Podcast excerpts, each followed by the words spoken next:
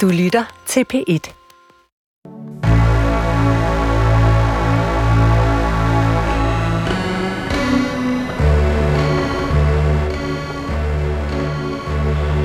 Du har ringet til Hemmeligheder på P1. Tak for din hemmelighed. Vi lover at passe godt på den. Sidste år blev jeg gravid med min bedste ven. Vi var sammen i en brændert. Men jeg var begyndende vildt forelsket i en fyr, som jeg kun havde set et par gange. Derfor sagde jeg til ham, at jeg var gravid, i håb om, at han ville have mig. Og fortalte aldrig min bedste ven, at jeg var gravid med hans barn. Det, du hørte her, det var hemmeligheder på P1's telefonsvar. Det var altså en hemmelighed Ja. fra vores telefonsvar. Om en kvinde, som blev gravid med sin bedste ven, men altså ikke sagde det. Ja, Det fremgår ikke, om barnet blev fuldborn. Hvad der skete, det ved vi ikke. Så der er endnu. en hemmelighed i hemmeligheden. Det er en hemmelighed i hemmeligheden. Og velkommen til programmet Hemmeligheder på P1. Ja. Det Det- er jo øh, faktisk der, hvor jeg ikke ved, om det her det er verdens bedste idé, eller om det er en helt ekstremt øh, dårlig idé. For man kan sige, der er jo lidt et eller andet perverst ved at ligesom lave sådan en øh, øh, skriftestol ja. i radioen, hvor vi ligesom vender vrangen ud på, på hemmeligheder. Man kunne kalde det øh, for en lidt tidstypisk, øh, øh, kan man sige det, et radioprogram, der er sådan lidt tidstypisk. Hvordan det? Jamen det der med, øh, øh, i hvert fald for min generation, at vi vender ligesom vrangen ud på alt, hvad der skulle være hemmeligt. Mm-hmm. Men nu gør vi det alligevel. Men det er jo øh, det med at gøre det privat og offentligt. Og det kan jo være øh, meget spændende øh, at høre. Øh, og det er det. Så hvis du tænker, det her program, det er perverst. Ja, så Ja, det er det muligvis, Hov. men det er også fascinerende. Ja, og også på den måde, at, at Så du vil gerne høre det. Det vil du gerne, men du har jo også muligheden for at levere en hemmelighed, uden at man ved, hvem du er. Og det Ja. gør jo, at det perverse bliver metaperverst. Fordi så kan Du du... kan betragte det her program som en form for kollektiv skriftestol, bare Mm. uden Gud og uden tilgivelse. Ja, det er rigtigt. Det er en moderne skriftestol, hvor der ikke gives tilgivelse efterfølgende, men, men måske deltagelse. Og så kan man sige, hvorfor skulle jeg overhovedet det? Det var der en, der skrev til mig en dag, da jeg havde spurgt ude på det, man kalder sociale medier, havde jeg sagt, ring til vores telefonsvar, efterled din hemmelighed. Så skrev han, hvorfor skulle du gøre det? Det skal du jo ret beset heller ikke, men du kan. Det er faktisk virkelig hårdt at gå rundt og bære på hemmeligheder. Mm-hmm. Man kan få det rigtig dårligt. Ja. Og øh, det her, det er så en mulighed for at ringe ind. Du skal ikke ringe ind, ja, du skal ikke ringe ind og fortælle alle dine hemmeligheder. Be- bevare nogle af dem. Ja. Men du kan måske ringe ind og fortælle en. Ja. På hvilket nummer, Anders? Det er 28 54 4000. Det er det, jeg vil ikke kalde det et guldnummer, men vi er oppe i sølvnummerne. Fordi at alle numre i Danmarks Radio starter med 28 54, så der er vi ligesom bundet på fødder og hænder. Og 4000 det er postnummeret i Roskilde. Man kan ringe ind med sin hemmelighed. Mm. Vi kan maskere stemmen for dig, når du ringer ind. Ja. Man kan også øh, skrive ind. Ja. Man kan også, når man hører nogle af de hemmeligheder, vi fortæller lige om lidt, så kan man også ringe ind, hvis man kan genkende en hemmelighed. Så der er næsten for mange muligheder, men lad os holde dig i hånden, Ja. kære lytter. Og det er jo Sanne Sigalbæk Morial, som taler og siger det her, og det er, jo, det, er jo, det er jo dit barn, det her program. På den måde, at det er vores barn, men det er jo dig, der opfandt øh, hemmelighedskrammeriet øh, på din Instagram-profil, og hvor det så væltede ind med folk, som jo så anonymt kunne fortælle, hvad det var, de gemte på. Øh, og det har været øh, for folk, der har fulgt din øh, profil, betagende og også for uroligende at følge med i. Fordi der er så mange. Jeg tror, man siger, at de fleste på stående fod har en hemmelighed. Og når man så lige kommer til at tænke, så har man 13 i gennemsnit. Okay. Og jeg tænker, at hvis jeg kigger på de hemmeligheder, jeg har samlet ind i løbet af, eller i over to, to år, Mm. så, øh, så tror jeg, at jeg kan sige, at de fleste har i den grad øh, 13 hemmeligheder i gennemsnit. Og de er dystre. Nogle af dem er dystre. Men man skal ikke er- ringe ind til det her program, hvis man tænker... Eller man, man skal også ringe. Det vil sige, man skal også ringe ind til det her program, selvom man tænker, min hemmelighed, den er lille. Jamen, der er ikke noget, der er øh, hverken for småt eller for stort til hemmeligheder på PET. Nej. Så ring ind, skriv ind med din hemmelighed. Ja. Men der er en ting, jeg synes, at vi skal holde os for gode til, Okay. og det er hemmeligheder om andre. Er vi ikke en stikkerlinje? Nej, præcis, men det er bare vigtigt, fordi hvis man har hemmeligheder, mange har hemmeligheder om deres nabo måske, det er fint nok, men hold dem et andet sted end her. Det er hemmeligheder om sig selv og sit eget liv, ikke? Jo. Vi har også en gæst i studiet, Gudskelov. som tør at, at deltage i det her, kan man sige, øh, første program, og dermed lidt af et eksperiment. Det kan gå alle veje. Ja. Vores gæst er Knud Romer. Det er ingen hemmelighed. Ikke længere. Ikke længere, men, men det har det været indtil nu. Og velkommen til, Knud. Jamen tak. Hvad vil I gøre den dag, hvor der er en, der siger, at jeg har mordet, myrdet en? Jamen, så, så er det jo en, en, en stor dag for, for, for den person, vil jeg tro. Nå, Fordi okay. at det må være noget af en at bære rundt på, ikke? Jo, det er uopklaret. Ja, præcis. Jamen, så er det jo øh, at, at, at høre på den, og så anbefaler man ringer til kriminalpolitiet efterfølgende. det skal så være 114, jeg tror, når det ikke er helt akut. Knud skal jo også fortælle en hemmelighed. Ja. Og jeg ved ikke, Hvis om der er jeg, nogen tilbage. Ja. og jeg kan Ja, ikke mærke, om det, du vil sige til os, det er, at du har myrdet en. I så fald, så ville jeg gerne have vidst det, inden vi gik i gang med programmet. Nej, det Nej, er spændende. Men Knud, der er jo ikke mange hemmeligheder tilbage med dig. Nej, ikke rigtigt. Efter et langt og eksplosivt liv, så er det jo nok en større hemmelighed, at jeg går rundt i, i, i sådan nogle gammeldags hjemmesko på silebens hvad hedder det, parket, end at jeg har snortet en formue op i coke i min glade reklamedag. Ikke? Ja, fordi det ved vi jo. så din Ja. hemmelighed er, at du er blevet bedsteborger. Ja, ikke? Ja, Ja. at det er knap så spændende, som man skulle tro. Men der er en hemmelighed i dig, som vi får senere, ikke? Jo, men der er mange, men altså, I kan jo få en af dem, ikke? Jeg synes, vi skal starte med at øh, øh, afspille en af de hemmeligheder, som vi har fået ind i løbet af ugen. Mm-hmm. Øhm, På Ja. 28, 54, 4000. skal, jeg, skal jeg lige døbe den noget? Ja, det synes jeg. Fordi så kan man lige sidde og mærke det. Ja. Jeg har faktisk kaldt den sexbio. Da jeg var 14, kort efter min seksuelle debut, kørte jeg en dag en tur med min mor. Vi kom forbi bøssesavneren Body View på Vesterbro, og jeg spurgte nysgerrigt, hvad det var. Hun svarede køligt, at det var et sted, hvor mænd så hen for at spille pik, når de ikke havde flere pornoblade. Det var i 1995, før internetporno rigtig var en ting. Som 14-årig kunne jeg blive opstemt af at kigge på rørt i en toiletrulle, så senere den aften tog jeg flugt til Body jeg var og er høj og bredskuldret af min alder, og det lykkedes mig at overtale fyren i døren om, at jeg skam var voksen, blot klein. Og det lykkedes. Og så dykkede jeg ellers ind i mørket og opdagede, hvor meget lettere det var at få sex og fysisk opmærksomhed fra mænd end kvinder. Og siden har det gennem forhold og ægteskab været et lille krydderi i min hemmelige lille verden. Grunden til, at det lyder øh, lidt sjovt, er jo fordi, at vi maskerer stemmen. Det kan mm. vi også gøre for dig, når du ringer ind til vores øh, sluse, hvor vi måske har Danmarks Radios mest tillidsvækkende mand til at sidde. Mm. Jesper Dein. Ja. Og du tænker, kender jeg hans stemme? Ja, det gør du. Jeg vil ikke sige, hvorfra. Det er en hemmelighed. Men jeg synes, vi skal høre hans stemme. Vi kan nemlig lige sige øh, hej til øh, Jesper, som sidder ude i slusen. Hej Jesper. Hej. Den stemme der. Mm. Dag. Goddag. Mm. Mm. Mm. Der er meget stille lige nu. Ja, men Du må lige give folk... Ja, ja. Øh. Jeg venter. Jeg er et meget tummet menneske. Der er aircondition. Alt er godt. Jesper er den sødeste mand i Danmarks Radio, så Er det ikke rent trygt. Jo, Jamen, det er lige præcis Det er derfor, han sidder i han slusen. netop. Han, er- han er vores øh, er menneskefisker. Menneske. Han er ormen på krogen. Fedt nok. Ja. Jeg er klar. Man Ingen? ringer bare. Men ingen har ringet nu. Ikke nu, nej. Nej, modtaget. Det er jo en meget klassisk hemmelighed, den der. Sexbio. Ja, altså, der, der har faktisk været for nogle år siden en hel udsendelse på Danmarks Radio med en mand, der netop havde et dobbeltliv som, som ægte mand, der fik børn, og så havde han denne uerklærede biseksualitet eller homoseksualitet, som åndsynligt var uacceptabelt for ham eller hans omgivelser dengang.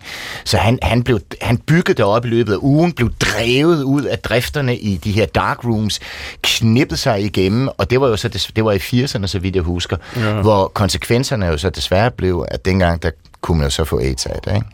Um, så det var en meget tragisk historie. Men var det spændende, fordi det var hemmeligt? Ja, det, det var, altså, nå ja, det er jo, altså, der er jo noget, der hedder angstlyst. Mm. Og det er, at jo mere tabueret, det, tabuiseret det er, desto højere bliver din piringstilstand, ikke? indtil at du laver den her overskridelse. Ikke? Præcis, fordi jeg kan da huske, øh, da jeg var 16 i 80'erne har det også været, og hvor pornografi stadig var meget analogt med nogle blade. Der var det, jo, det spændende var jo ikke selve pornobladet, det var at komme i besiddelse af det, der var Ja. sindssygt spændende, fordi det var så forbudt. Så det hele dagen, der var sådan en antikvariat nede i Lyngby, som solgte gamle rapportblade, og så øh, kunne man gå derind, og så kunne man stå, og så, så, så var manden derinde, og så var det allerede spændende der, fordi at det var jo forbudt. Øh, og så købe pornobladet øh, var sindssygt spændende. Men hvis man så, det opdagede jeg ved mit tredje besøg, gik ned øh, på knæ, så var der en lille bitte bunke øh, weekendsex, som jo var hardstof. Men du tilhører jo en uddøende race, fordi nu er det jo just a click away. Dengang var det jo helt vildt overskridende, også fordi du skulle møde kioskejeren, som kunne se dig. ham i øjnene. Ja, og voyeurisme handler jo om at se, uden at blive set. Mm. Og det samme gælder pornobiograferne, ikke? hvor man listede sig hen, og der, det var jo nærmest umuligt at gå ind, fordi ydmygelsen var gigantisk, ikke? og Ja. kan du møde nogen derinde, du kender, og sådan noget. Jeg husker, da jeg åbnede døren, øh, efter, jeg ved ikke hvor mange tilløb, i, det har været i begyndelsen af 80'erne, da jeg endelig gik ind sådan et sted der, og så Var det i Nygade eller nede på Vesterbrogade? Det var, det var, nej, det var den rigtige. Det var, nej, nej, det var Istegade, ikke? Det var Hawaii Bio, ikke? Med- Nej, ikke Hawaii Bio. Hvad fanden var den hed? Åh, oh, det kan Keyhole hed det. Og der, der var det jo specialiserede små, altså der kunne du, der var der hetero, der var der tis, Oh, ja. ja. der var det, og så var der det, der var kosteskabet, og der var dyresex. Ja. Og jeg husker, jeg åbnede døren til en mur af stank, der kom ud, og derinde, der sad min lektor. Nej. Og vi talte ikke med hinanden siden, og kiggede væk, når vi mødtes på gangen. Selvfølgelig. Fordi så har man delt den hemmelighed en gang for meget. Ja, Sande, du kigger. Det var en anden tid. Men det sjove er ikke hemmeligheder. Hvorfor skal det hele tiden handle om sex, ikke? Jeg håber, vi kommer videre, ikke? Jamen, det gør vi også, men ja. det er bare et stort område, fordi at Ja. sex stadig er noget, som er, er jo... Er jo øh, Jamen, er det det? der Det- det ved du mere om. Ja, Sande, hvordan går det? Siden hvornår er jeg blevet øh, sexekspert på Nej, men, program? nej, men men- du, du er noget yngre end os. 30 Ikke? Og jeg har indtryk af, at, at den nye generation er noget mere oplyst og befriet, og, og altså sådan, selvfølgelig har I stadigvæk ømhed og, og, og, og blufærdighed og sådan noget. Ikke? Ja, men ikke så meget hemmeligt. Hvis man nu kan genkende det her, ja. og man er min generation, så kunne man jo prøve at ringe ind. Hvis man kan genkende det der med, at man har mænd eller ja, kvinder, eller hvad end man har på sidelinjen, så synes jeg, man skal prøve at ringe ind på 28 54 4000. Øhm, Men der er det jo også partnerbruddet, der er hemmeligheden. Ikke? Der er det ikke så meget... Hvad Altså, det? øh, utroskab. nej, det er ikke ja, Ja, så meget ja. ja. orientering, Nej. som det, det er tillidsbrud. ja, ja, den er eller, også slem, ikke? Jo, og det er vel også, men det er vel også spændende, at det så er det med kønnet. Altså, at det er en helt, altså, et helt andet køn. Jo, men Mest det mærkelige er jo, at, at, at det er jo så nogen, som ikke accepterer det, det er som fordi, vi er mange meget gør. binære, ikke? Jo, men, men det er jo fordi, der er jo mange nu, der er polyseksuelle, ikke? Det er det. og har et åbent forhold. Ikke? Så det er jo hele tiden problemet mellem den norm og de rammer, du gør gældende, mm. som du så afviger fra. Ikke? I stedet for at sige, "Nå, men så må vi ændre præmisserne, og så har vi et åbent forhold og, og sådan noget. Ikke? Så det kan ikke for dit PCK, sådan at, at det er en mand. Jeg ser ikke køn. Nej. Øhm, nu spørger I til min generation. Mm. Der er faktisk en hemmelighed, som kommer fra øh, min generation, kan jeg afsløre, hvor den anden, øh, som I jo selv kunne høre, var af en lidt ældre dato. Det der hedder en boomerhemmelighed. Det sagde du, og ikke jeg. Det er der ikke noget Øhm, skam i. Der, den her, den kommer fra min øh, generation, og den handler ikke om sex. Hej, min hemmelighed er, at jeg utrolig hurtigt gemmer folk. Øh, især ud fra, hvor høj uddannelse de har. Hvis folk har en lavere uddannelse end en kandidatgrad, føler jeg ofte, at de er dumme. Og det er egentlig ret ærgerligt, fordi at hvis man så snakker lidt længere med folk, der ikke har en kandidatgrad, at de er jo typisk kloge nok. Men jeg har en tendens til bare at tænke, de, de kan ikke være særlig intelligente. Og det er jeg faktisk så over at have det sådan. Men jeg har rigtig svært ved at lave om på det. Jeg ved ikke, man kan høre det, men hun siger, at hun skammer sig faktisk lidt over at have det sådan, hun har svært ved at lave om på det. Ja, men det er også derfor, det er hemmeligt. Men det er vel også derfor, hun er en mus. Nej, det er hun jo ikke i virkeligheden. Nå, okay. Det er forvrænget hen til en mus. Nå, okay. Ja. Jamen, det er, jo, det er jo sådan noget, hvad hedder det... Øhm, Ja, hvad er det for en slags hemmelighed, det her, Knud? Ja, det er ens øh, egen narcissistisk forstyrret øh, selvovervurdering, ikke? Så man går rundt og, og, og, og nedgør andre mennesker for at, hvad hedder det, øh, tilrende sig en, en privilegeret stilling, ikke? Hvilket Har du en kandidat, Anders? Hvorfor kigger du mig på den måde? Fordi jeg ved, Knud har en. Nej, jeg, jeg gennemførte det. Nå, Nej, nej, jeg har ikke nogen kandidat. Okay. Men jeg er jo ikke dum. nej. Men det vil jo så øh, denne kvinde mene. Men Nej, det, er, altså, det... Er, er det ikke noget alment, det her, at du hele tiden spørger, hvad hedder du? Hvad laver du? Ja. Mm. Og så alt efter, hvad folk laver, så, så positionerer du dem hierarkisk, og, og du er sådan og så god, sådan og så være og kende, det kan jeg få ud af dig. Ikke? Altså man instrumentaliserer andre mennesker, rubricerer dem, kategoriserer dem, ikke? Og, og, og det, er jo, det er jo noget, der er så alment, at det er svært, at, at, at det er en hemmelighed. Men er det her en hemmelighed? Nej, det synes jeg egentlig heller ikke rigtigt. det er mere en fordom. Det er kun, hvis hun er medlem af SF. Ja, men Eller det er Enhedslisten, Det kan jeg love dig. Det må være en hemmelighed, når hun skammer sig over det. Ja. Ellers ville hun jo bare sige det. Ja, det er selvfølgelig ret. det, at det er usagt, gør det til Altså nogle gange så tænker man jo, når man hører folks hemmelighed, det her det burde ikke være en hemmelighed. Du skulle bare sige det. Ja. Jamen, det tror jeg næsten er- gælder for alle i virkeligheden. Ikke? Men Nej, hvis du har slået nogen ihjel. Eller Jamen, det vil sige, sig hvis du det. gerne vil have, at din kone ikke opdager, at du er hende utro, så skal du jo ikke bare sige det. Nej, det er Fordi ret lige så snart folk ved, lad os sige, at du siger det til mig, så en dag ude ved kaffemaskinen, så siger jeg det til Knud, som siger det til Jesper Dejen ude i slusen, og så har du Så ballon. når den ikke længere, for Jesper kan man stole på. Og jeg er skuffet over, at jeg tog i den her, øh, det her scenario. Jeg tror, at hvis man siger det, så er man ude på ballade. Ikke? Fordi du kan ikke regne med, at når først du har sagt det til en, så vil det gå videre. Ikke? Men hvad, Ja, hvor mange skal der egentlig til? ja, det er godt. Altså, hvor mange Hvornår er en skal- hemmelighed ja. hemmelig? Altså, den er jo hemmelig, når du så kun selv har den, ikke? Ja. Så, men kan du dele en hemmelighed med en anden og stadig have den som en hemmelighed? Nej, ikke rigtigt, vel? Fordi så er den jo... Fordi så er det jo ikke alene. Det, der er fantastisk med det øjeblik, hvor vi afgrænser os fra omgivelserne og individualiserer os, Aha. det er jo løgnen, det er hemmeligheden. Det er det, at vi ikke længere går rundt og viser vores tissemand for mor og far, siger alt, hvad der går igennem vores tanker. Og der oplever man jo ikke kun at hemmelighed, men man oplever også ensomhed. Ikke? At du lige pludselig er alene med det her. Ikke? Ja. Jeg tænker, at vi skal tage en hemmelighed mere, som ikke handler om sex. Fordi ja. man kan let nok gå ned ad den vej. Ja. Og så er vi sexprogrammet. Og vi skal ikke være sexprogrammet. Vi skal også være sexprogrammer. Jeg vil sige, der er stadig nogle af de mest potente hemmeligheder i, i verden, ligger i sengen. Eller Jeg synes, hvor vi det er, skal man tage gør det. Hvad med En- økonomisk bedrageri? Og, Og ved du hvad, det, Jo, det er rigtig, faktisk der, vi skal hen. Er det rigtigt? Nej, men ja, på en måde, men det er øh, vores producer, som har været ude og i den helt virkelige, virkelige verden, mm. været ude og spørge, øh, her er en taxachauffør, hvilke hemmeligheder øh, de overværer, når de øh, sidder der i Wow. taxaen. Ja. Og jeg har kaldt den øh, sorte penge. En mand, han tager mig, øh, han kører, jeg kører ham til tre plads øh, i denne cash point eller andre øh, kiosk, de, de åbner om net. Han spiller cirka øh, 60.000 kroner. Jeg spurgte ham, hvorfor du spiller mig? Han siger, det er ikke mine penge, det er, det har nogen givet mig, jeg skal lave denne penge, den er sort, jeg skal lave et øh, ved. Så øh, jeg spurgte ham, så hvor- hvordan du spiller? Han siger, jeg spiller basketball, for, for eksempel, hvem skal vunde? uh, tabt og vunder, det er lige mig. Men penge bliver ved. Så hvis han vunder, denne penge bliver ved. Uh, så det bliver tak, han tager kvartieret, så han siger, hver dag han spiller cirka 70-60.000 kroner hver dag. Har altså at gøre med en mand, der spiller 60-70.000 kroner op hver dag, som ikke er hans penge. Mhm. Og det er jo det der med, når man overhører en hemmelighed. taxachauffører, mm. er du sindssyg, ikke? Mm. Og det, hvad de kører rundt af kriminelle folk om natten, og hvad de oplever af ting, det er vildt. Det er rigtig vildt. I øvrigt er jeg ikke helt sikker på, at hvordan vil han hvidvaske sorte penge med hvilken type spil? Jamen, det vil han spiller på både vinder og taber i samme spil. Så får du Jamen, det er ikke så meget... Ja, bare dine egne penge ja, tilbage, ikke? altså, fordi at det sjove er, at da vi lavede Copenhagen Casino, der, der ville jo Arne Melcher bilde os ind, at det skulle brande København. Ja. Men det skulle det ikke. Man, man laver casinoer for netop at få de, det hedder, at det er for at få de sorte penge i omløb igen.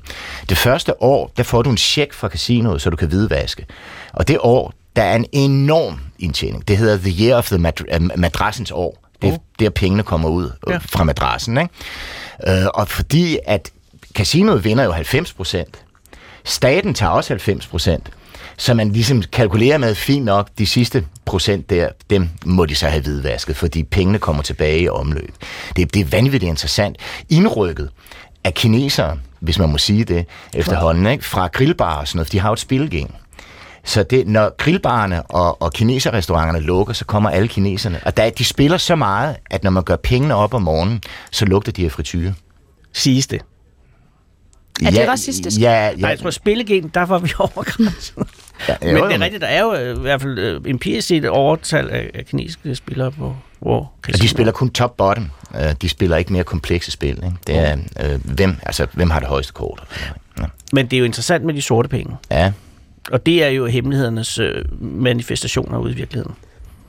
Jeg har faktisk ikke hørt så meget om penge i de hemmeligheder, jeg har samlet ind i løbet af de her to år. Jeg vil sige, at den top 3 plejer at være øh, utroskab, misbrug og ensomhed.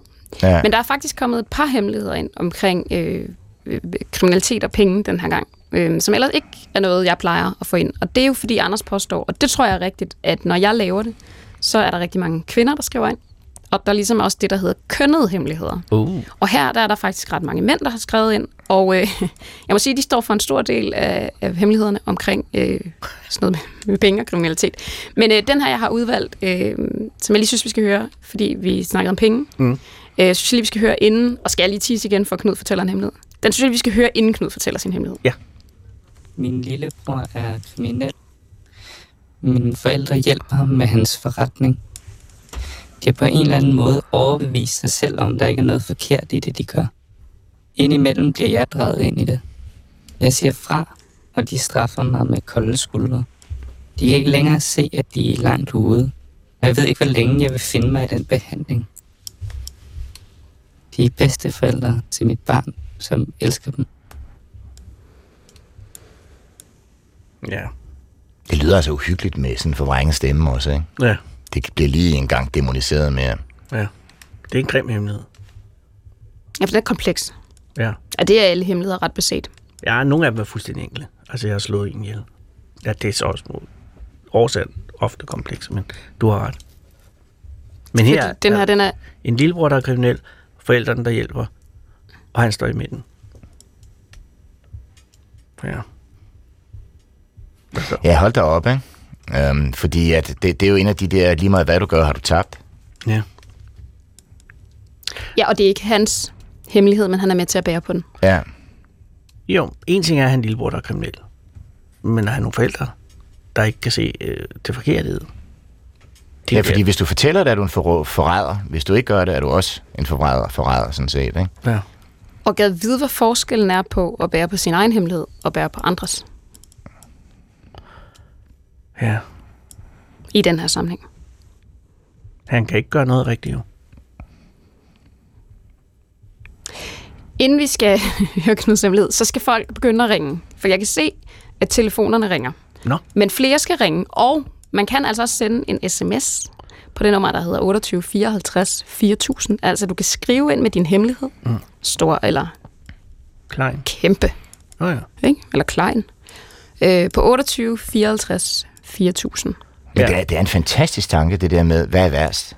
Ens egen hemmelighed, eller mm. det, at en anden har betroet i noget, der er så forfærdeligt, at det vil slå den anden ihjel og fortælle det, men det slår dig selv ihjel ikke at gøre det. Ja. Det er sgu et meget godt plot, der. Og det er grusomt, fordi Ja. at man er ude af stand til selv at styre noget som helst. Ja, ja du har ikke engang bedt om det. ikke? Nej. Fået presset ned i halsen nu. Har du nogensinde fået en hemmelighed prakket på? Det kan du regne med. Hvad gjorde du ved det? Jeg lever stadig i det. Gør vi ikke alle. Har du også sådan en knud? Altså sådan en, hvor du er blevet prakket den hemmelighedsbyrde. Ja, men problemet er, at jeg er sådan en papegøje, at, at der er, altså folk, de er sgu for dumme, hvis de fortæller mig en hemmelighed. Altså, det er de. Fordi du at kan jeg, ikke holde på den? Jeg kan ikke holde kæft. Altså, det, Det er en Og, super altså, god deklarering af sig Jamen, selv. det er det, ikke? Altså, og selvfølgelig er der nogle gange folk, der har betroet mig noget, hvor, hvor jeg godt var klar over, at det her, det er, det, der må jeg blive nødt til at holde kar, ikke? Men jeg er ved at eksplodere. Bærer du stadigvæk på sådan en? Altså for en anden? Nej, jeg har glemt det. Det er vel sige. Har du dårlig hukommelse? Hvad siger du? Har du dårlig hukommelse? I, i visse henseender, ja. En hukommelse som en sig. Øhm, Men det er, meget, det er meget, meget rart. Fortrængninger, det er jo noget, du ikke kan glemme. Jeg er ret god til at glemme. Det betyder, at jeg ikke har så mange fortrængninger. Det betyder på en eller anden måde også, at dit liv øh, er lettere. Ja, ja, det er fuld af overraskelser. Også det?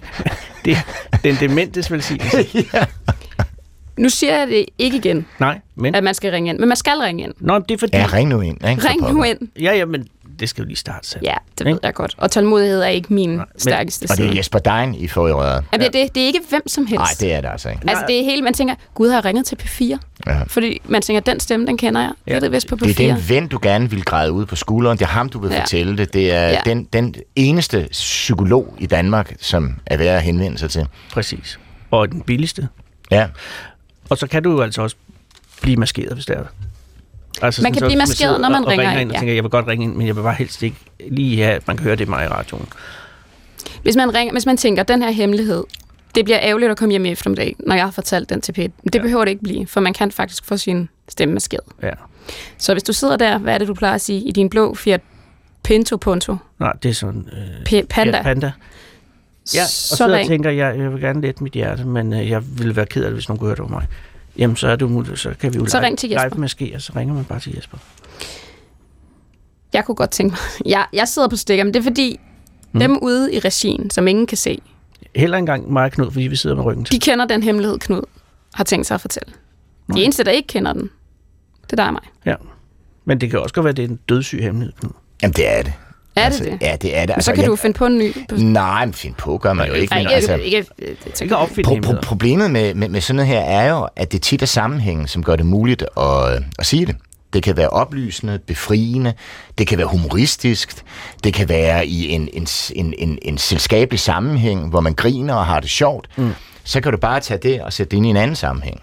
Og så fanger bordet, og lige pludselig, så betyder det noget helt andet. Så bliver det fordømt, bliver det, bliver det til undertrykkelse osv. osv. Så det er enormt svært.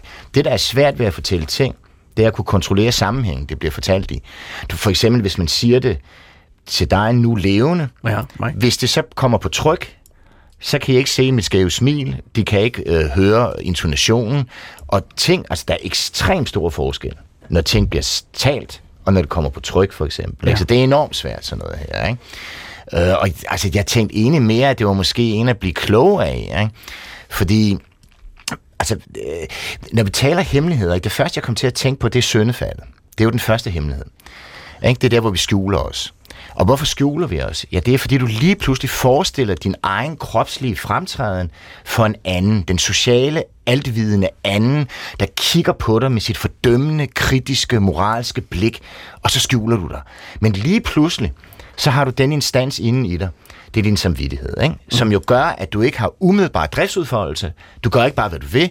Ej, du formidler din egen lysttilfredsstillelse via indlevelsen i de andres, i forestillingen om de andres forestillinger om dig. Ikke? Det er jo også derfor, at ting foregår i det skjulte. Du vil ikke ses. Du unddrager dig de andres fordømmende, kritiske blik, og der kan du så give frit løb uden at blive stillet til regnskab for det. Ikke? Jeg synes, det er vanvittigt interessant, fordi meget af vores liv består jo i så at kunne formidle en lyst via de andres ønsker og krav. Ikke? Altså, du må gerne få, få klap, når du spiller klaver, men skal du fandme også kunne spille klaver. Ikke? Du er nødt til at formidle det via de andres ønsker og krav. Og det her, det er sådan en typisk historie med... Jeg er jo, og netop ligesom ham, vi hørte om, er jo vokset op inden internettet. Ja. Og ligesom dig, så var jo sex, åh oh, fuck, ikke også, ikke? Og der var jo så, kunne du gå i, i hvad hedder det, i, øh, i bladforretningen, kiosken, men der var jo den der mand, som netop Man skulle forbi manden. Jamen, han repræsenterede dine forældre, den sociale instans, der, der, der sætter dig til regnskab. Det går ikke. Jamen, hvad fanden gør man så? Ja, så havde man netop i gamle dage de her automater. Der ja. var en på Solvej ved bageren. Det var altid bageren, der, der hang de der, ikke? I stedet for vinerbrød. Så kom murmesteren fandme forbi og sagde, ah, Knud, ikke? Varm vinerbrød. Og så var jeg snuppet af ham. Da jeg så kommer til København, det er i slutningen af 70'erne, bor jeg ude i Urbanplanen. Og, og fuck ikke, det bygger sig jo op, ikke? Og jeg havde ikke nogen dame og sådan noget, ikke? Hvad fanden skal jeg gøre? Nå, men så var der de her, por, de her kiosker med de her øh, porno øh, øh, øh, øh, sting, hvor man kunne trække, putte mønt i og trække Ja. Sand, jeg skal Det er bare før min tid, tror jeg. Ja, men der var simpelthen nogle fysiske maskiner, øh, automater foran, øh, diskret øh, ude ved gavlen typisk, og så kunne man... Øh, Så putter du mønter i, og så kan du trække låge op, og, og, og så Og tager du så? pornobladet ud. Okay. Kommer pornoblad ud. Så, og du forsøger at se de pornoblade, hvad for et af dem er bedst. Men eller de er ligger ligesom, ned, så man kan ikke rigtig se dem. Nej, det er svært at se, hvis du nu vil have en tyk eller en tynd eller en rødhåret, eller man hvad kan bare fanden. se, ikke? der er noget Og hvad vil hud. man have? Jamen, det, det, det, som så det gik ud på, det var, at du sidder der om, det var om natten, det her. Ja, det Ikke? altid man, må ikke, man vil ikke ses. Nå, problemet er, at du skal også overskride dig selv lidt, så man drikker sig lidt fuld. Ikke? Uh, ikke? Altså, man, man, man, man nedbryder ligesom den sociale instans i sig selv, bliver mere og mere driftstyret. Til sidst er du fuld og skæv nok til at gøre det, så går du ud. Så putter du mønten i, så trækker du. Problemet er, at jeg, jeg var ude i Urbanplan, jeg havde ikke særlig mange penge. Og lige så snart jeg havde kigget på det der pornoblad, og havde gjort mine ting, så skammede jeg og smed det ud, men så begynder det jo forfra. Ja. Og det kan altså blive ret dyrt. Så til sidst så tænkte jeg, ej, det går sgu ikke det her. Så jeg anskaffede mig en skruetrækker. Og så i stedet for at putte mønter i, så puttede jeg skruetrækkeren i baglommen, og så rev jeg de her låger op, op, op og, og simpelthen knækkede, øh, hvad hedder det, automaten, ikke? Du blev kriminel. Ja, det blev jeg, ikke? Men, men øh, så kommer jeg jo så hjem med et hav af pornoblade, ikke? Som jeg jo igen smider ud, og så er det forfra. Fordi så jeg at- begyndte ja. langsomt at plyndre samtlige pornoautomater på Amager. Ja, der var mange. Altså, var er vi mange. taler om en form for serie, øh, serierøverier. Jamen, det er jo om og om igen. Grænsen er jo overskrevet. Ja, jamen, og så er det jo kaninen. Ikke? Sex er jo en fantastisk ting, fordi ja, du bliver tilfredsstillet et kort øjeblik, så er det kaninen op af hatten igen. Ikke? Og oplevede du, at det skulle blive voldsommere? Ja, ja, ja, Skulle fordi... du bruge flere pornoblade? Nej, men når du lige skal, når, i stedet du kan få et, kan du lige så godt tage 10. Ja, ja. Eller 20. Ikke? Det er jo spændende, Men og det er jo hurtigt overstået. Du, du, du bladrer jo igennem, ikke? så det var det. Ikke? Det, er jo, det sjove er jo, at det er jo den her med, ligesom striptease. Now you see it, now you don't. Mm. I samme øjeblik, du har set det, er det uinteressant. Mm. Så er det det næste, og det næste, og det næste. Nå, men Det er jo en på form tids- for øh, misbrug. det er misbrug. Så på et tidspunkt, så øh, har de jo lugtet lunden derude. Ja. Så da jeg kommer snigende der med min skruetrækker og brækker den første op, så hopper kioskejeren ud og råber, for fanden dit røvhul, og nu skal du kraftstime, og sådan noget. Og jeg løber afsted med pornobladen i lommen, rundt om biler, og du ved, hundelufter, og gemmer mig i en, en kælderskagt, og han går forbi, op, op, op. fuck, han snuppede mig. Det havde ikke været godt. Nå, nogle år senere, så finder jeg jo ud af, at der også er penge i det her pornoautomater. Og de kan dengang... Så det du var tager jo, den lige niveauet op. jeg tager den lige niveauet op, fordi jeg fandt ud af, at hvis man losser hårdt til dem her, så kunne man være heldig, at der triller mønter ud. Og jeg havde vildt ikke mange Så penge. nu vil du både have sex og penge? Ej, nu var jeg mere interesseret i pengene, faktisk. No. Så jeg begynder at losse til pornoautomater, og af og til, så, er der, så, er der, så sker der noget, så kommer der penge ud. Det, det øh, finder jeg så ud af, der var jeg så flyttet ind til København, der går også på Fredericiagade, der er sådan en kiosk igen med, med de her porno, øh, øh, hvad fanden det hedder, automater. Mm. Og der finder jeg ud af, at de simpelthen ikke dur. Sådan, så når folk putter penge ind, så bliver de siddende. Så jeg kan lirke dem ud, og jeg kan sparke på den, og der er simpelthen altså bare bingo her. Ikke? Så hver gang jeg skulle bruge penge, så gik jeg forbi, lossede til den der, øh, de der pornoautomater om natten, indtil døren går op. Så står der en sort mand med en spand i hånden, og skriger af mig, et svin, og sådan noget. Jeg råber, hvad fanden, din automat dur jo ikke, jeg vil bare have de penge tilbage, som jeg puttede i, det er dig, der er en svindler. Og, og så tømmer han den der spand ud over mig, og så løber jeg min vej.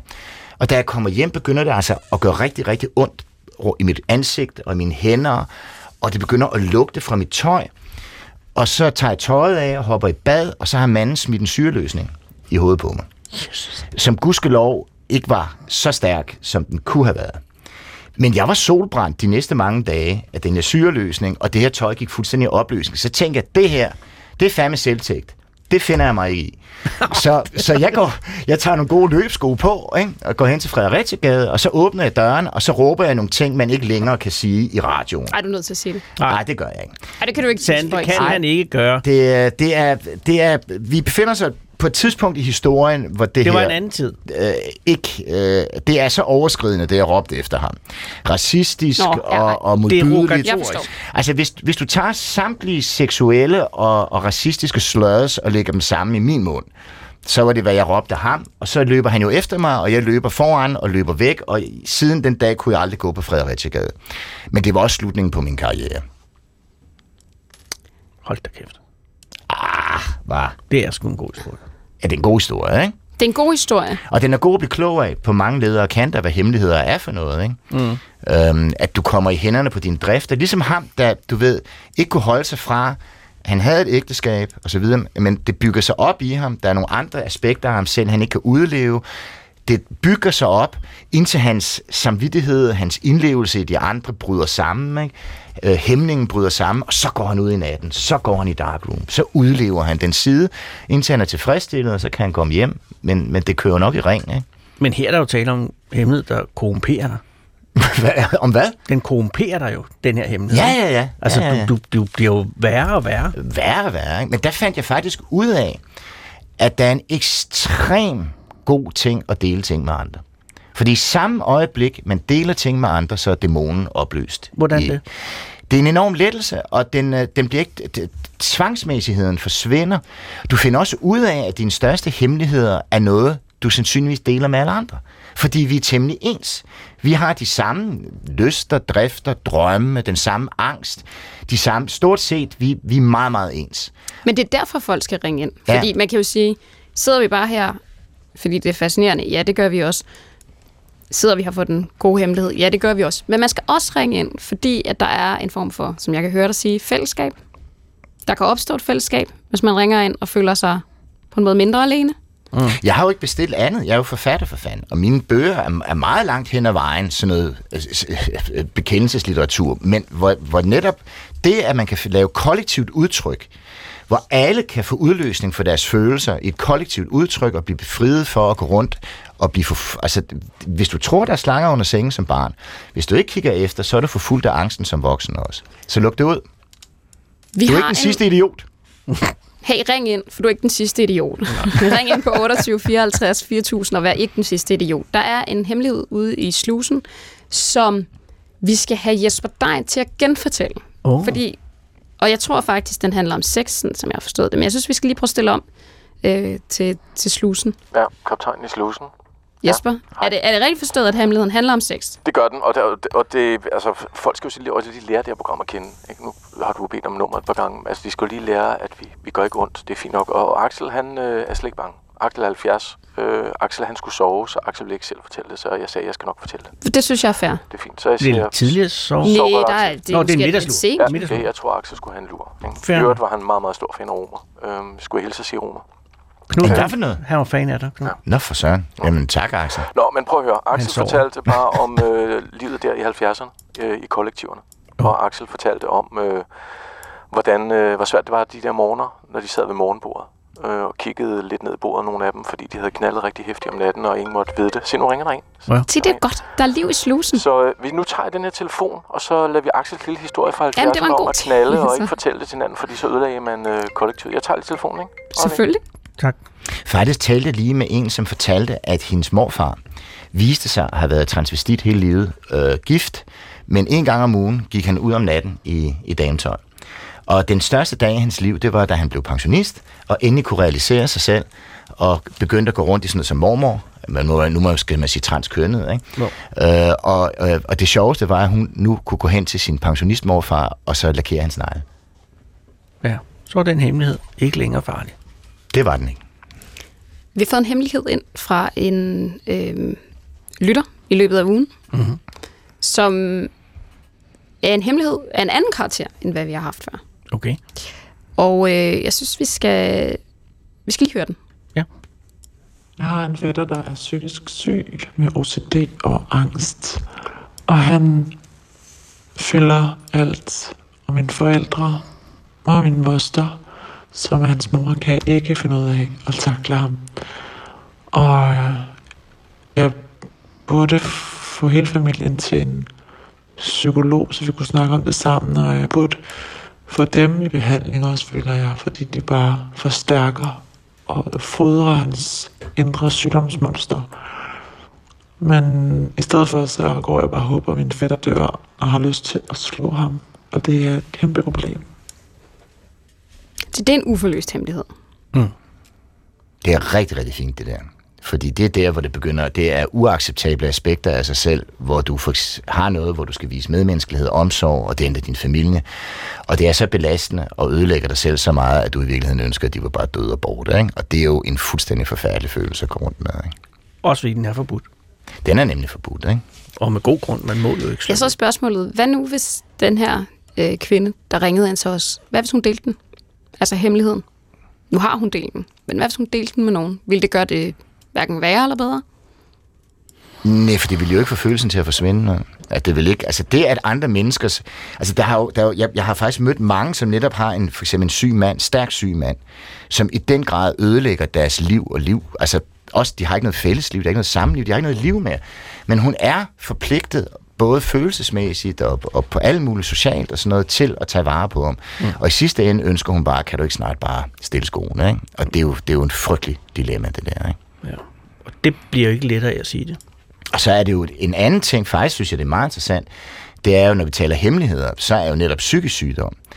Jeg, når vi er så seksuelt frigjorte, som vi er, jeg synes, hvad, hvad psykiske lidelser angår, der er vi stadigvæk temmelig meget udgrænsning og demonisering og, og, og måder at, at omgås det på, som faktisk også gør, at psykiatrien i den grad lider økonomisk, fordi at det ikke er en del af noget, vi alle sammen omfavner og beskæftiger os med, så kan man jo udsulte økonomisk, uden at nogen protesterer, fordi der er ingen, der lægger mærke til det.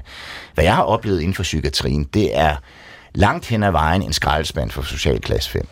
Altså det er overbemandet og, og underbemandet, overbelagt, nedslidt. Det er fuldstændig forfærdeligt.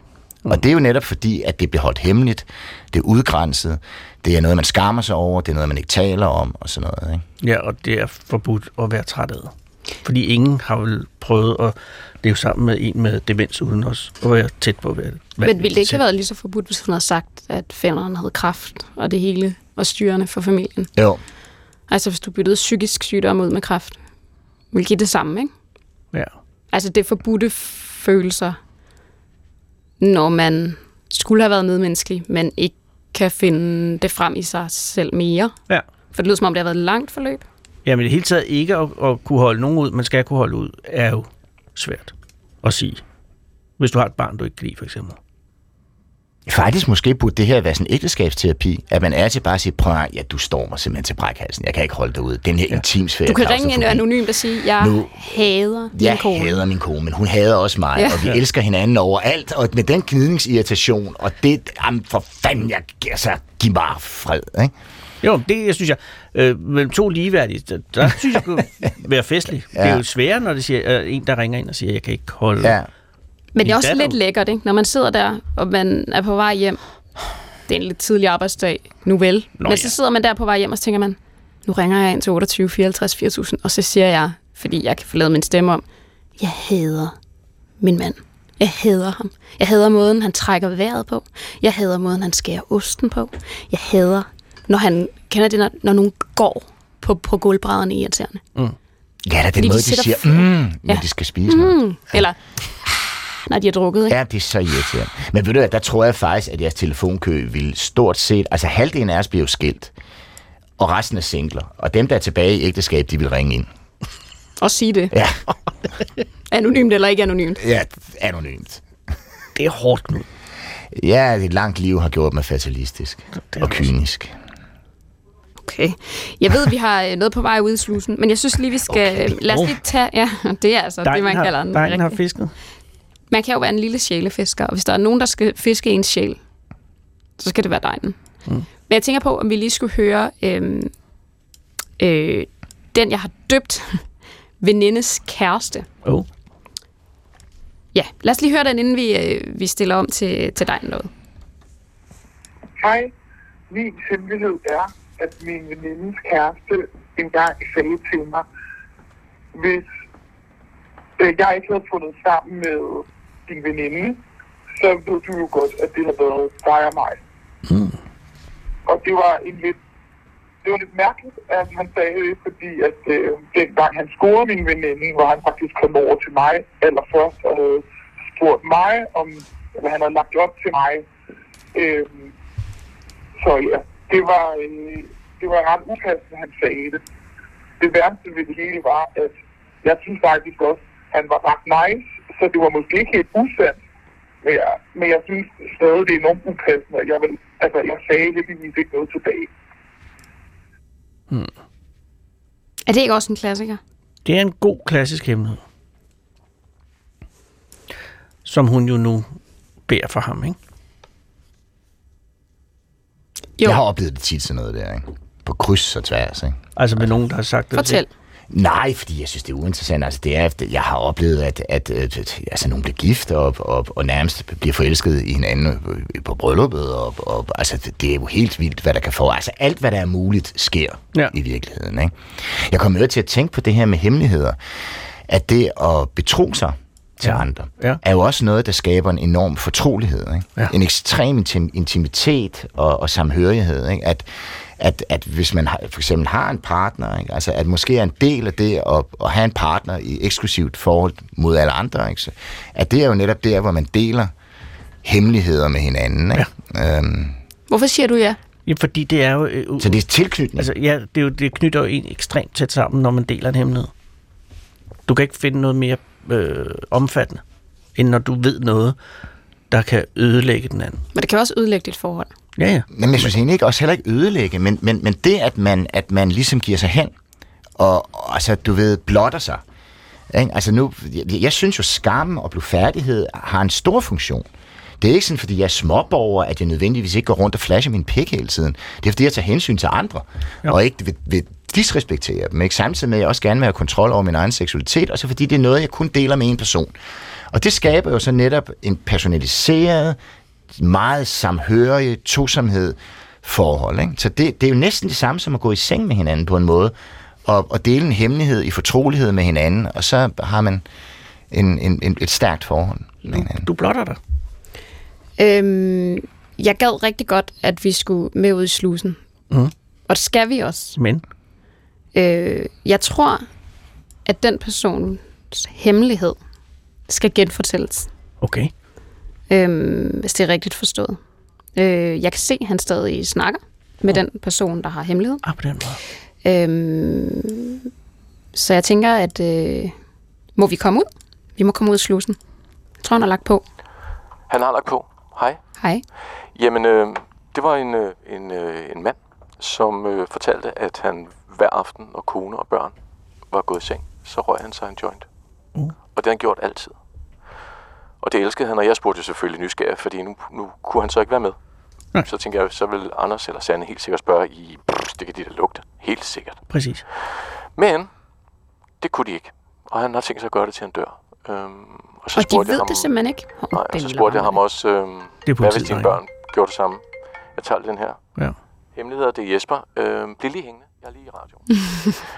øh, så sagde han, det var måske lidt anderledes, men han, han talte om det der med, at, at han mente jo egentlig, at det skulle være legalt, fordi han turde ikke sige det, fordi det var ulovligt. Det var sådan set essensen i hans hemmelighed. At det var, at det var, han ville ikke sige det, fordi det var ulovligt. Og Og han det, var, han var super cool. Jeg spurgte dig, er du velfungerende? Ja, det er jeg. Mm. Øhm, har du det godt? Ja, jeg har et job. Jeg har det fint. Så, så vi har at gøre med en mand, der, der skjuler det her, fordi det er ulovligt, men kan fungere. Jeg hopper lige ud, fordi der er masser faktisk nu, Sanne, Tak, der ringer. drengen. Der kan man jo se, hvad, at hemmeligheder, det er misforholdet mellem dine egne værdier og omgivelsernes værdier. Ikke? Ja. Han befinder sig inden for nogle rammer, hvor det at ryge en joint, og synlig stadigvæk i år 2021, er, er noget kriminelt, altså protokriminelt, øh, øh, noget slemt noget. Ikke? Mm. Mens han befinder sig i en sammenhæng, hvor det er fuldstændig i orden at ryge en joint, når børnene sover og alt er under fred. Ikke? Så det er, jo det, der, det er jo ret farligt, det der med, at der er et misforhold mellem din partners værdier og din egen værdier og din egen moral. Ikke? ja, for det umiddelbart vil man jo sige, hvis du bare sagde det der, så ville det ikke længere være en hemmelighed. Ja, det ved du jo ikke, for det kan jo godt være, at du bliver mødt med fordømmelse. Måske er det også lækkert, at det er en hemmelighed. Måske er det faktisk en del af ritualet. Mm. Jeg kan huske, jeg kendte danseren fra Alrunerod, Annapurna, ja. der er høj som et... Øh, altså, han er kæmpe høj. Det var han, Han der er danser høj. gøjledans. Helt vildt, ikke?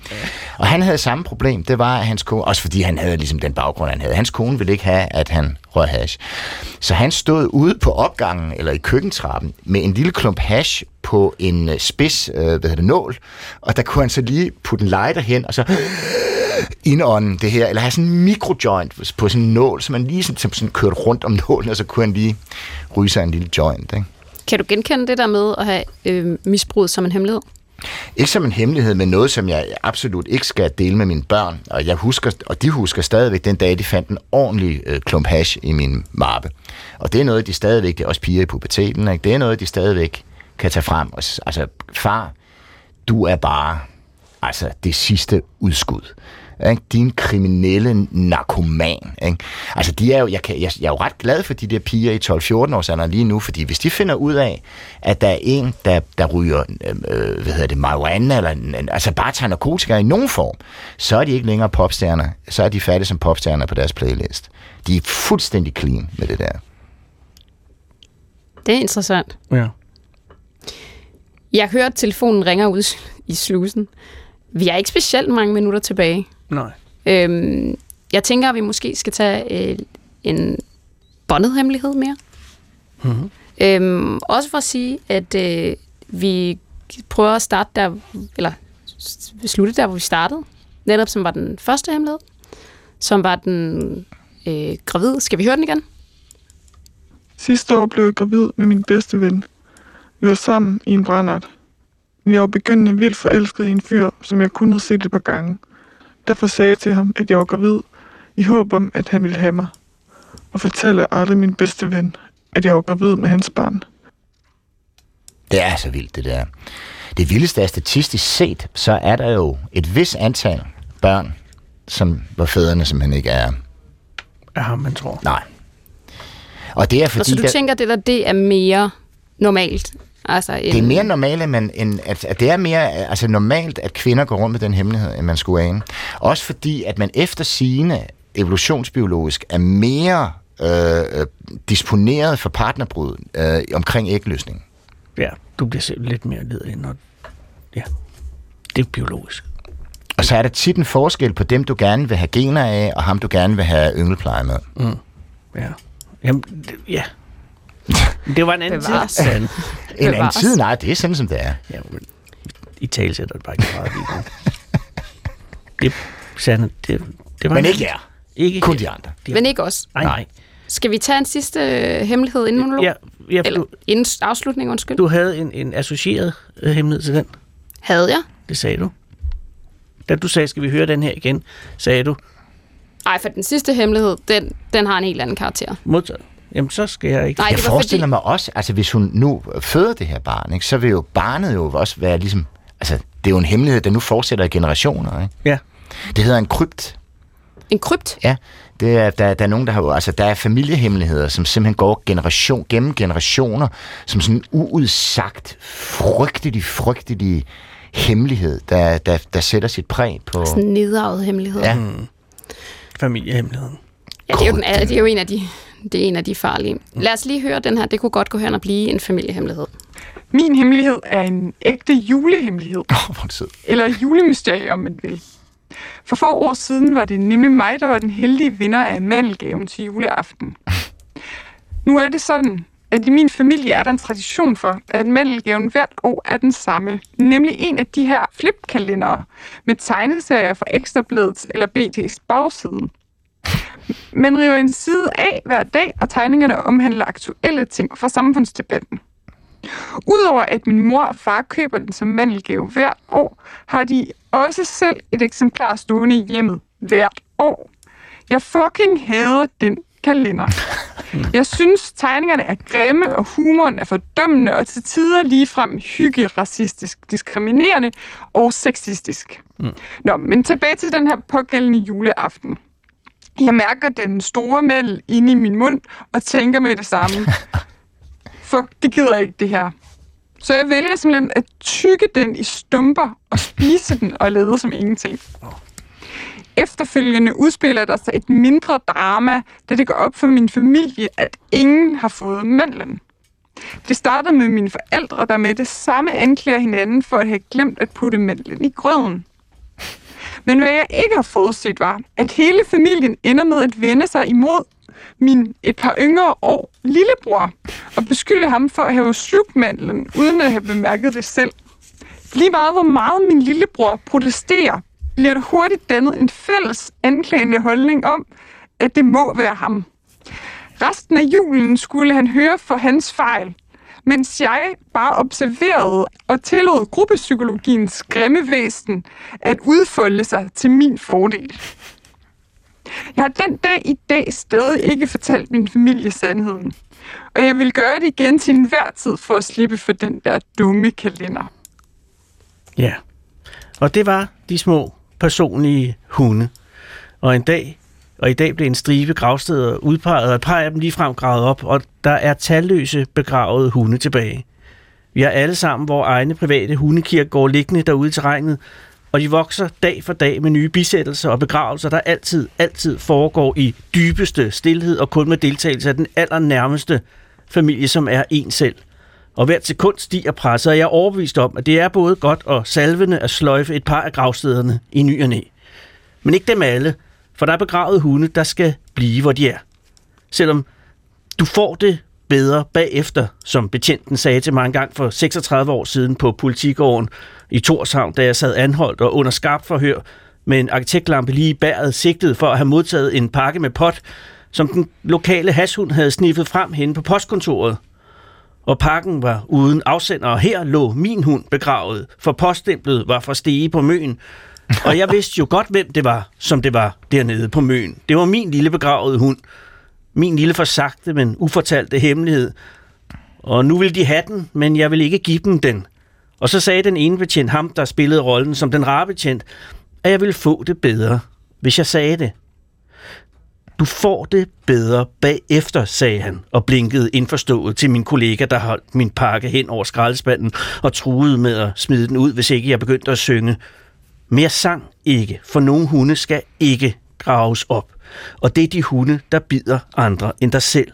Og de skal have lov at ligge i fred, indtil naturen har gået sin gang. Så jeg tigede og stirrede på min pakke, der svævede over skraldespanden. Og så kom jeg i tanker om, at jeg slet ikke havde fået min pakke endnu, fordi hunden havde sniffet den, og så havde panserne konfiskeret den, og følgelig var det juridisk set det færøske politis hashund, der brød loven om euforiserende stoffer, som jo ingen steder nævner noget om straffen for ikke at modtage en pakkepot uden afsender. Og så blev den rare betjent til den strenge betjent, i det hashunden var hans, og det hele endte med, at jeg blev smidt ud af politistationen og måtte gå hjem i regnen. Men det er lige meget. For min hemmelighed var intakt, og jeg sladrede ikke. Og det gør jeg heller ikke i dag, for den hund bliver, hvor den er, og når jeg dør, så dør den en gang til med mig, og sådan skal det være. Hemmeligheder bliver aldrig et stikkerprogram. Hvis du for eksempel ved, hvem der slog stakkels Stine Geisler ihjel dengang for 31 år siden i en baggård i Lars Bjørnstræde inde i København, så skal du ikke ringe til os. Så skal du ringe til politiet. Heller i dag end i morgen, så hendes kære måske om sider kan komme videre med deres liv. Men hvis du er ham, hvis Stine Geisler er din begravede hund, som du har båret rundt på siden den grundlovsdag 1990, så må du gerne ringe ind til vores telefonsvarer på 28 54 4000. Og jeg lover dig, du får det bedre bagefter. Men mindre kan også gøre det. Hvis du for eksempel er raskmeldt og konservativ og i det hele taget tilbage på alle måder, så er du velkommen til at indtale din begravede hund på 28 54 4000. Og jeg lover dig, at du vil få det bedre bagefter. Eller hvis du tjener dine penge på handlede sexarbejdere og distribution af kokain i Sydvestjylland, eller hvis du sælger kæle, kædebreve eller faldbyder kviklån, eller snyder dig indenfor hos gamle damer og stjæler deres sparepenge, eller hvis du kastrerer pattegrise uden bedøvelse og uden at gøre noget ved den begravede hund, der bare gnaver i din sjæl, så ring ind på 28 54 4000 og fortæl din hemmelighed. Du får det bedre bagefter. Knud, har du fået det bedre nu? Øh, det har i hvert fald været et dejligt selskab, og det får man det altid bedre af. Tak, Knud. Gå på opdagelse i alle DR's podcast og radioprogrammer. I appen DR Lyd.